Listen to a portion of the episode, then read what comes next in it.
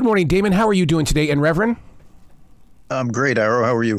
Absolutely fantastic. This has become a tradition for you and I because we've been doing this for many, many years. And as always, I'm so grateful that you are not letting this story fade away like so many people have inside their hearts. Well, thank you for making your own contribution to that. It's appreciated. What you have done here is that you're documenting a part of history that really does go deep inside the soul of what took place. We, you know, we see the headlines, we, we see the newsreels and things like that, but you go in and get the conversation. Go! God has to be working with you. No, I'm not sure about that. Um, I, will let Father Martin speak to that. He's much more qualified than I am. All I know is that people were incredibly generous uh, with me, Arrow, with their time and with their recollections.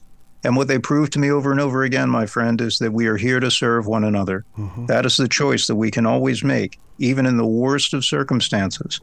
Everybody that I talked to chose it in one way or another. They chose to serve each other.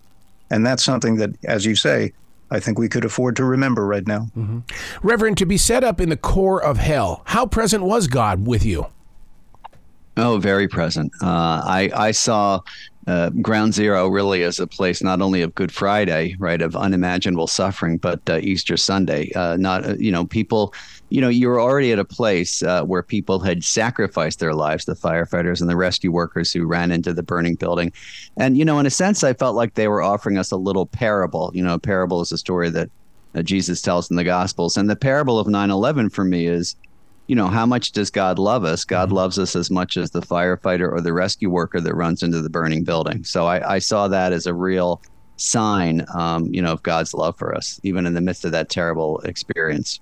Damon, I wish you could see the city of Charlotte today because you, Uptown is just filled with honor for everybody that was involved with 9 11. And I just love the way cities embrace this. We do this as a nation. Mm-hmm. Yeah, uh, as we should. You know, we need to remember our past uh, specifically so that we can move forward in the best way possible. We have to remember, Arrow, that we can make choices at any moment. That is our God given creative instinct. And the choice that we should be making, I think, this is my personal submission, is each other. Mm-hmm. We shouldn't be, uh, you know, when 9 11 happened, all this other stuff dropped away the politics, the religion, the ethnicity, the who you're marrying, your sexual orientation, your bank account. We remember that none of that matters. What matters is our love for one another and seeing our common humanity in each other. But we don't need a tragedy to do that. Right. Right. We can choose that every morning. It just takes a little when you're having your first cup of coffee, you say to yourself, how who am I going to be today? How do I want to treat other people? How do I want to be treated? Mm. And when you have that as your lodestone, good things happen and it's more fun to live that way. It really is. Mm. And so that's what I'd like us to remember. Reverend, when I was at Ground Zero, and I know that uh, more people than I have, have done this, when you when you reach that point, there is a great sense of silence that goes through your system. What what is it that we're feeling? Is it the presence of a higher power? Is it sadness? How can we get out of that and start celebrating lives rather than than do, walking away from something? That's a good question. I I think, boy, what is it? I think it is God's spirit that kind of uh, reminds us that uh, we're in a holy place. You know, it is a grave after all. Uh, but I think even for the non-believer, they recognize that this is a really important place. You know what we can do. You know, look, I can only speak as a believer. What we can do is remember that God al- always is offering us choices. Right? We can choose uh, to live charitable lives or to live selfish lives, and it really is up to us. It's us. It's about it's about choice. It's about listening to God's voice uh, in our life, you know, calling us to new life. Arrow, I want to tell you that uh, Father Martin has a new book coming out, and it's called Come Forth The mm-hmm. Promise of Jesus' Greatest Miracle. Now, it's the story of Lazarus, which you probably know. Yes, I do. And, yeah, and it's, you don't have to be a Christian to appreciate the story. I, w- I want people to understand that. The story is that Jesus calls to Lazarus, who has died, and he says, Get up. Yes. You, you can be alive. And, and what Father Martin writes, I mean, that would be a fantastic story and enough. I mean, if I was writing that story, I'd be like, that's great. But um, the, what Father Martin points out is that there's another layer to it, and that is that Lazarus is the one who really has to choose. Mm-hmm. Do I answer the call?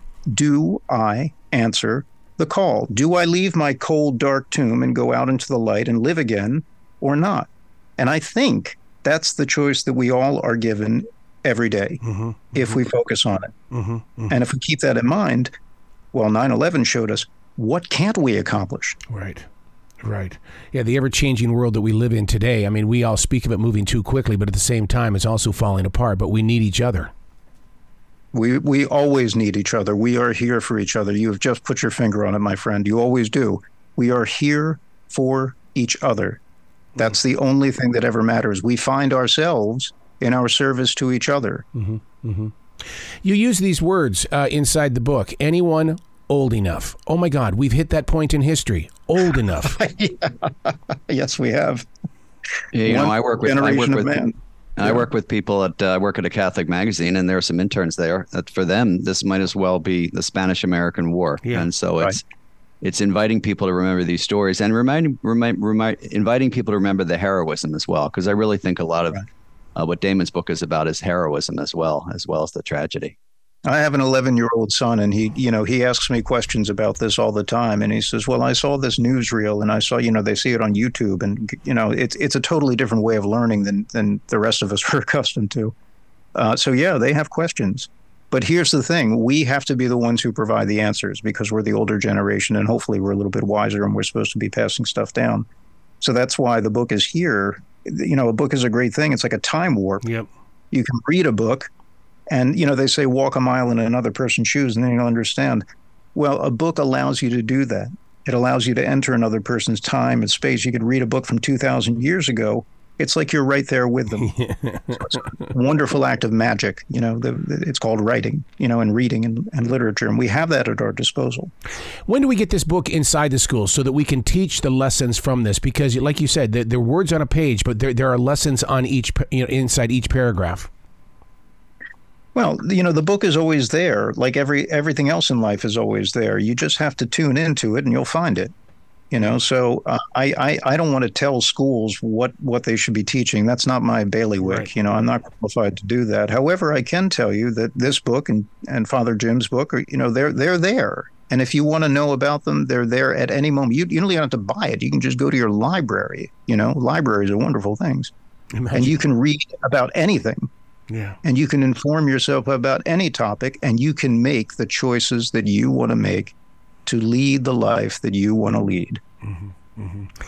Wow, 10 minutes is not enough time for you guys. Oh my God. I, I, I, guess that we'll have to put this on pause for another year, but man, you always bring the conversation, sir. I love the way that your heart is, is beating and, and pushing forward throughout our history. Well, it's it's always a pleasure to be with you, Arroe. Thank you so much for your compassion and your kindness. And Reverend, thank you so much. And I will be reading your book, and I would love for you to come back on this show and let's talk about Lazarus because oh my God, so huge in my soul. I'd be delighted. I I've spent the last five years talking about working on this book, come forth, and uh, yeah, any questions you have about Lazarus, I'm your guy. Oh my God, my my pastor Steven Furtick from Elevation Church. That's all we talk about. Lazarus, Lazarus. Oh God. so you guys be brilliant today, okay? Thank Thanks, you. God you bless too, you.